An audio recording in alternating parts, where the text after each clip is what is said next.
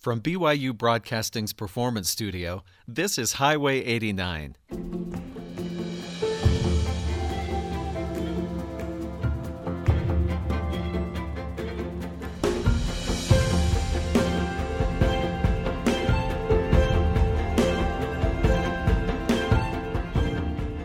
I'm Steven Kapp Perry. This episode of Highway 89 is made possible by the Jussi Björling Society, USA, currently holding their conference in Salt Lake City. We have quite a lineup for music and performers, including a mezzo soprano from the Met. The president of the Jussi Björling Society is Walter Rudolph, who's with me now. Walter, Wally, thank you for being with us. Thank you. My pleasure. You have brought us some wonderful music, but before we go any further, remind us who Jussi Björling was and what he's known for. Jussi Björling was the great lyric tenor of the 20th century. In 1999, a group of music critics in London were asked to identify the 100 greatest singers of the 20th century. There were people on there like Ella Fitzgerald and Frank Sinatra, Dietrich Fischer-Dieskau, Hans Hotter. But number one was Jussi Björling, the great Swedish tenor. Well, thank you for collecting these performers for this conference. Our first piece will be sung by Rebecca Pedersen, soprano. Rebecca is a senior at BYU and is a winner of the Metropolitan Opera National Council auditions. Among her other prizes and accolades, she made her Lincoln Center debut in October 2014. She'll start us off by singing Cecilia by Richard Strauss, a very romantic lied, with lines like, If you but knew, sweet, what it is to dream of your kisses, the anguish could I but tell you, you'd come sweet to me.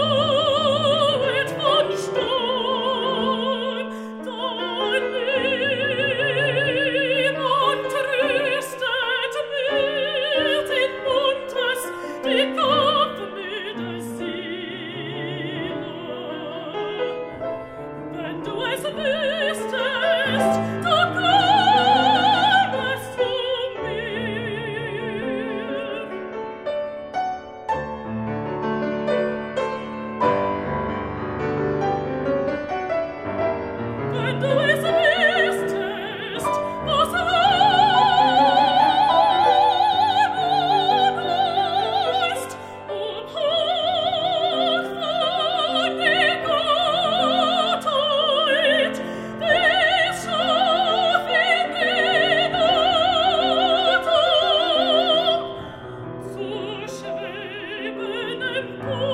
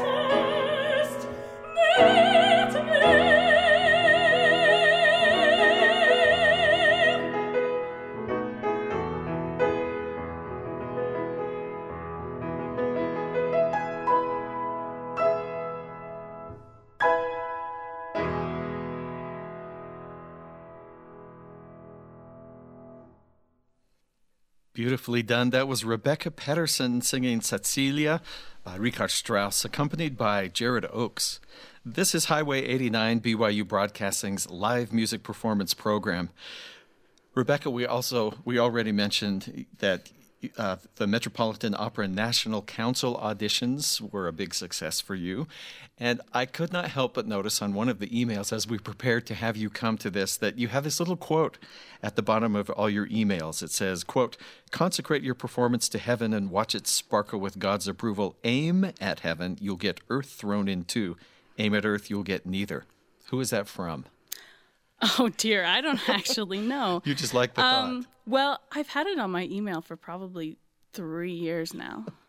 Um, oh no, actually, I remember putting it on my email right after I won the district round in January, and um, there was a lot of fanfare about me doing the Met competition, and I was constantly trying to find things to one help me have confidence, but also to keep me grounded, and that was a quote that I just thought perfectly represented what I view music as. And music has always been one of those things where, at the end of the day, no matter how hard you practice, it will never be perfect. And in order to have that X factor, as most people call it, I mean, in my faith, I'd call it the spirit, then I really need to maintain my connection with God or heaven. You know, it's interesting. That was a wonderful audition. It was a big uh, accolade, a, a wonderful milestone for you. But for someone like you who performs all the time, it still was just one performance. So are you able to are you able to do you feel like you measure your life sort of before and after that was that a big turning point or is it just one of the things in in a row that you've done? Well, actually as a I it as a sophomore in college and you kind of think when you go into college that, oh my gosh, I'm going to get to just sing now and learn my craft. Yeah, you kind of have to pay dues. I didn't actually get to sing much in college. I'd only started singing when I was 18. So it was it was a big performance in the sense that I had done a lot of church singing and that was about it. So it was a bit terrifying. And yes, I do gauge pre-met and post Met a lot. I would, I would imagine so. Uh, tell us about this piece you're going to sing, this uh, piece by Jules Massenet. Uh, this is actually one of the pieces um, that I sang at the Met. Um, it's very near and dear to my heart because the text is so conflicted. It's about a woman whose fiance killed her father accidentally, and so she's trying to figure out how how is she supposed to come to terms with loving this man still? And yet he's killed her father. And for me in my life because my dad wasn't there it's one of those pieces that i can really sink my whole heart and soul into. And she says at the end really there's nothing she can do but weep. Mm. Let's hear this piece. The translation would be Cry My Eyes, It's Pleurez Mes Yeux by Jules Massenet from Act 3 of his Le Cid.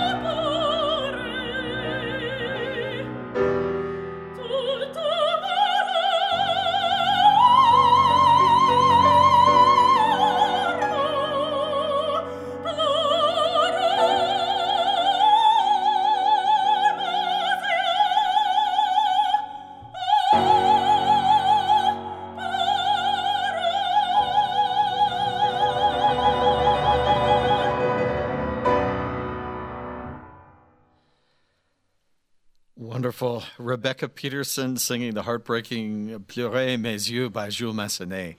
I'm Steven Kapp Perry. You're listening to Highway 89.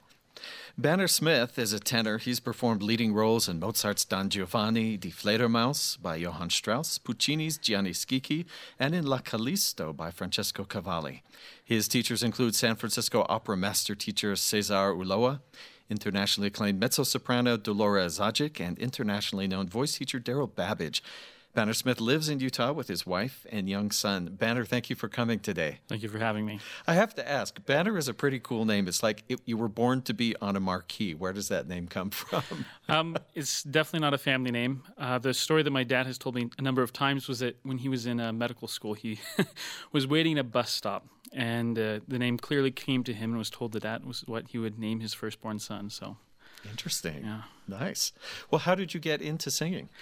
It's kind of a funny story. I have a sister who uh, is 19 months older than me. I have five adopted sisters, and this one was, uh, how do we put it? We fought a lot as kids. And I was given the choice to either take a bus to school for high school or to do a zero hour class. And she was in the jazz choir, so I decided we'll just keep this competition going a little bit more. And at that point, my mom offered her some voice lessons to pay for them, and about a month later, she offered the same for me, and I thought, well, you know, let's keep this going a little bit further, and um, eventually ended up here with all this. So maybe I shouldn't ask how things are now between the two of you, but I'm glad whatever it was got you into singing. Uh, I want to ask before you sing. Uh, one time, as someone asked Pavarotti who he listened to when he was preparing a new opera, and he said Jussi Björling. Mm-hmm. Because he wanted to follow that path. For you, have you picked someone that, that, that you sort of listen to for inspiration? The tenor that I listen to most, or the one that I find most closely, and the reason why is um, is Fritz Wunderlich. Um, and the reason that I find him sort of the best for me to listen to is that some of the things that he would say about singing is that it's all natural. It needs to be the most natural, comfortable position that it should be, and you'll have the best sound come out. And that's, for me, what I found is the best. Well, tell us about this Beethoven piece you're going to sing. So, this is a, a piece that I actually learned when I was quite a bit younger. Um, and it's a piece that I've always loved. It's you're talking about a, uh, basically a friend or someone that you love walking through a garden. You're describing all these different feelings using sort of different visions that you have of this person and different ways that they affect you. Well, let's hear the piece. This is by Beethoven. It's Adelaide. And if, uh, a rough translation of one of the stanzas says In the reflection of the river, in the snows of the Alps, in the golden clouds of sinking day, in the fields of stars, thy face beams forth, Adelaide.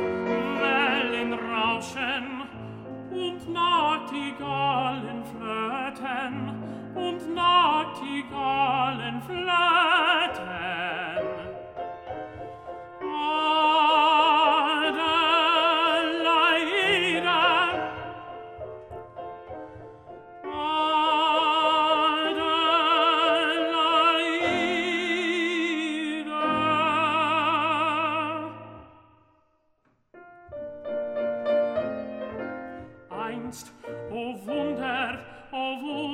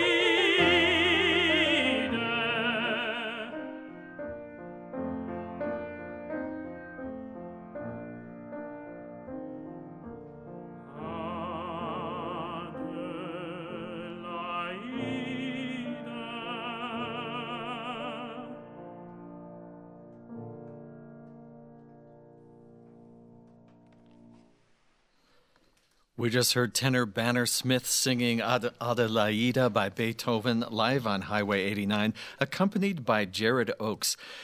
It's so nice to have these opera singers in the studio because not only do you hear wonderful sound, but I love to see them live the role or the song, and it just uh, always uh, transports me. Our next guest is Carla Ray Cook. She's a dramatic mezzo soprano. She's been hailed as one of the world's great Wagnerians. She's performed nine different leading roles in Wagner's four opera ring cycle at leading opera houses around the world, including the Metropolitan Opera. Miss Cook is currently head of the Atlantic Music Festival Opera Program. Carla Ray Cook, thank you so much for being with us. Thank you very It- much. It's nice to be here. Oh, it's Thank an you. honor for us to have you. Now, I have to ask dramatic mezzo soprano. I assume that's referring to your voice, right? Yes, a dramatic has a different kind of a quality than a lyric or even a spinto or a coloratura. A dramatic voice has to have um, a fullness of sound that will carry over the orchestra with ease. Definitely needed for the forces amassed by Richard Wagner with his with his opera orchestra, some of the biggest. Yes, that in there fact, are. that's right. His orchestras are over some of them 150 players, and we don't use microphones, you know. Well, since our studio is in Utah, we're also very proud to mention your Bachelor's of Music Education from the University of Utah. Before you went on to receive uh, higher degrees from Boston University and the Manhattan School of Music. So, welcome back. Thank you very much. Wagnerian roles are known for their difficulty not only musically, those demands of singing over the orchestra, but sometimes even dramatic, cumbersome costumes and even physical demands, whether you're a Valkyrie or whether you're climbing some dramatic mountain set. Do you have a few roles that you remember as the most challenging for, for whatever reasons? Oh, yes. Singing Wagner is like being an athlete. First, you have to prepare months and months in advance, just physical strength. then, by the time you get into your rehearsals, you have to monitor how many times you actually sing through the roles because there are four operas uh, in the ring cycle and the rehearsal periods with the orchestra are scheduled. So you have to literally schedule your amount of sound time if you will between the roles and then when you mount the stage and most opera uh, productions are done on what they call a raked stage so that the sound will go out to the audience. In Bayreuth, they have the raked stage most of the time for these Wagnerian So tilted operas. towards the audience, sloping down Yes, in the- fact, it came from the old um, theater in the 1500s. That was the way that they would create the sound so it would go out. That is correct. Interesting. Mm-hmm. So, did you ever get into one of these roles and just think, what have I gotten myself into? One of the cha- most challenging Waltraute in Die Walküre, she is the head Valkyrie, and she has to sit on a horse in the in one of the Seattle productions, and they literally had. Uh, people on the ropes that would take us up to the top of the stage and fly us through the through the smoke. And in San Francisco, we'd have the rocks that we'd have to do this and and the met had this big kind of a circle and if you didn't get to your circle on time your colleague's spear would right at you it was really quite and quite a drama during all this time, you're gi- giving your best vocal production. We- yes, you do. And then the Waltraute with the uh, in the Götterdämmerung, she has um, a very uh, stark moment where she has to carry the whole weight of the ring, uh, vocally, dramatically. It's really it's one of the most incredible experiences singing Wagner with the ring, and and the wonderful conductors and your colleagues and the halls and the audience. It's it's truly it's truly an inspired work. It's amazing. Well, what a feeling of accomplishment to have done that for so many roles for you. You know, I started thinking, how many times have I sung one of those roles? How many years? How many productions? How much rehearsal time? I mean, all of these singers have this.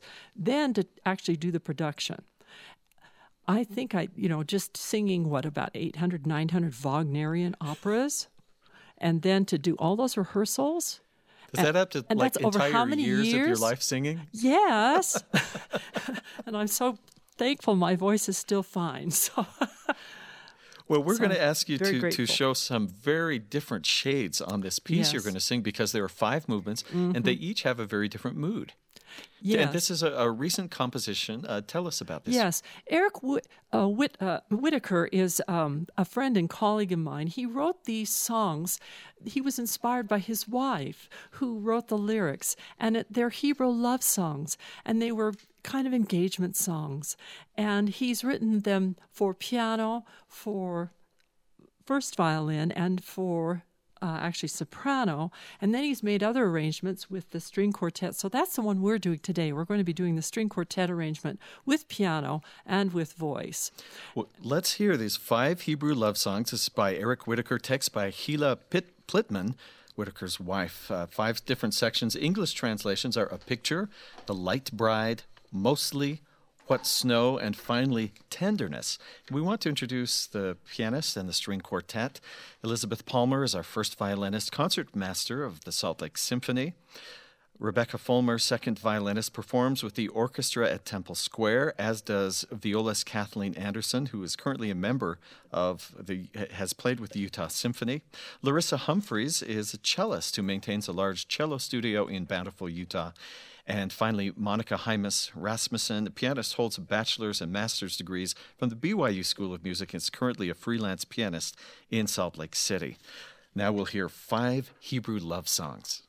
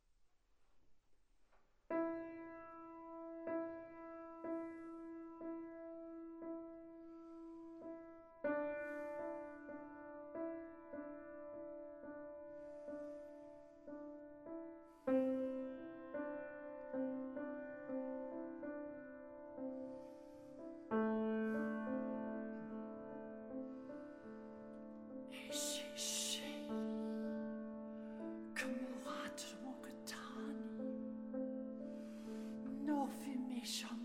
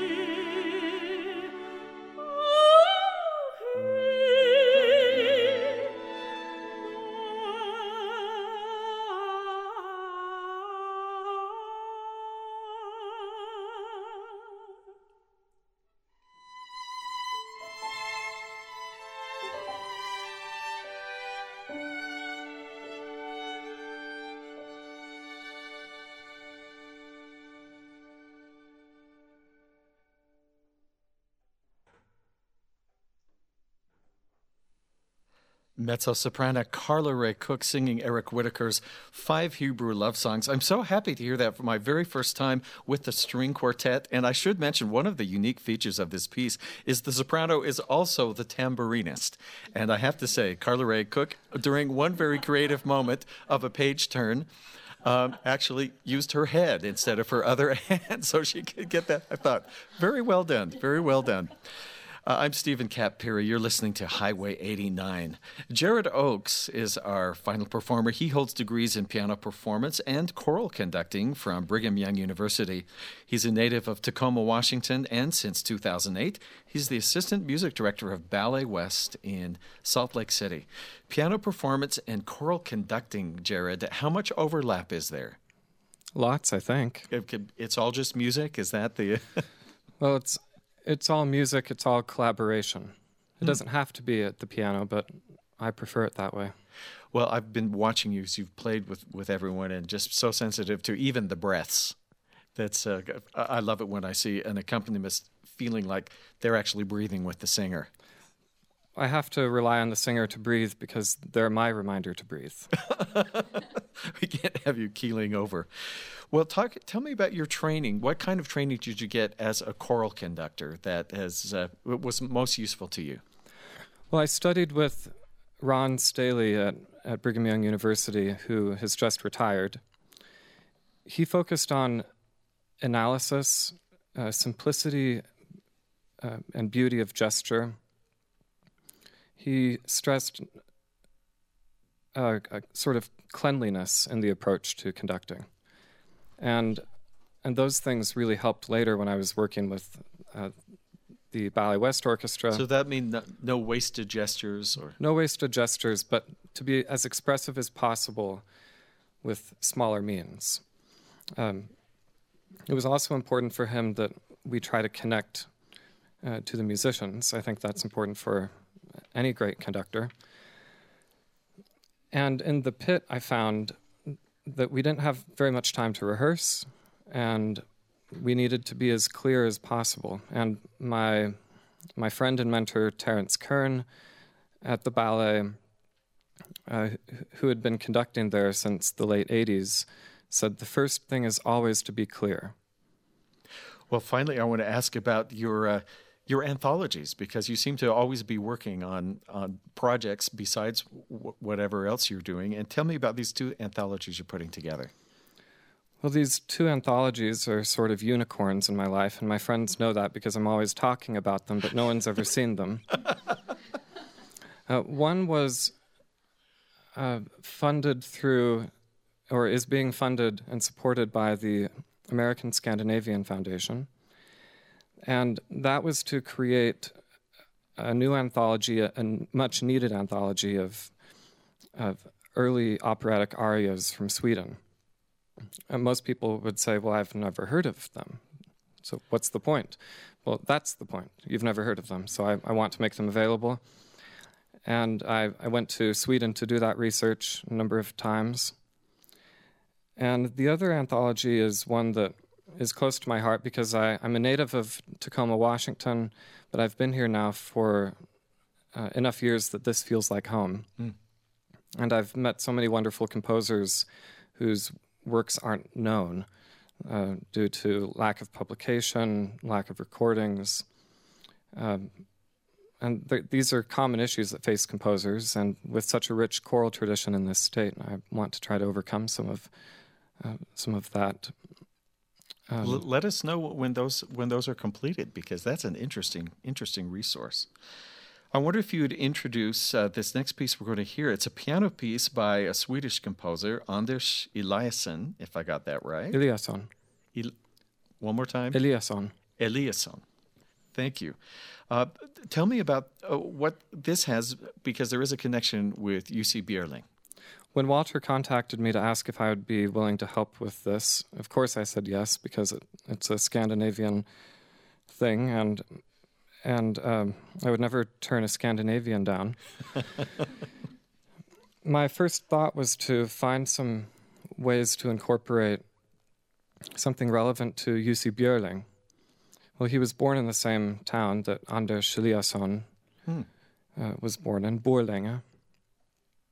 And uh, even though Anders Eliasson was born in 47, uh, died in 2013, I, I felt that there would maybe be some kind of connection, or we could at least imagine one as we listen to the music. Well, let's hear this piece. Jared Oakes is going to be playing for us this piece by Anders Eliasson. This is Disegno number three. A rough translation might be images or pictures.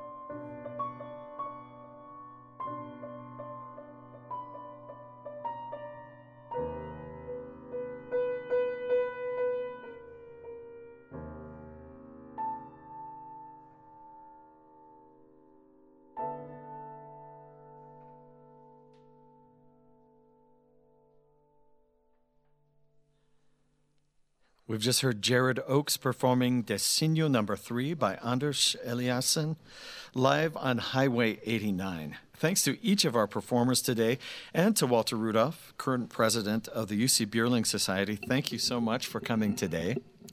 It's been wonderful to be here. Thank you. This whole program has been inspired by the artistry of Jussi Björling, and he's inspired you throughout your life. I know you're a fan, but you're also a singer yourself. Well, I have a bit, yes. well, tell me about this conference, how often it meets, and where is it? Can it be anywhere in the world? The conference is with the American Society. There are three societies, Scandinavia and the UK as well. We meet normally every other year. This happens to be the third year since we've met. Uh, the first time we've met in the western part of the United States. And you have musicologists coming from all over. We have people from Italy, from Sweden, from Chile, and all over the United States, oh, and certainly some of the most important scholars in the realm of Jussiology. And is this always, is this the first time to be held here in Salt Lake City? Oh yes, definitely. Well, I'm glad you're hosting this. Tell us the website if people would like to find out more about the organization. JussiBjorlingSociety.org. Very nice, very memorable. We are always glad to hear from our listeners. We welcome comments and questions you might have about the program. To contact us, simply email us at highway89 at byu.edu and follow our Twitter and Instagram feeds at BYUH89. Highway 89 is a production of BYU Broadcasting in Provo, Utah. Our recording engineer is Mark Waite, our student assistant is Abby Horlocker, and the show's producer is Jackie Tataishi. I'm Steven Kapp Perry. Thanks for listening.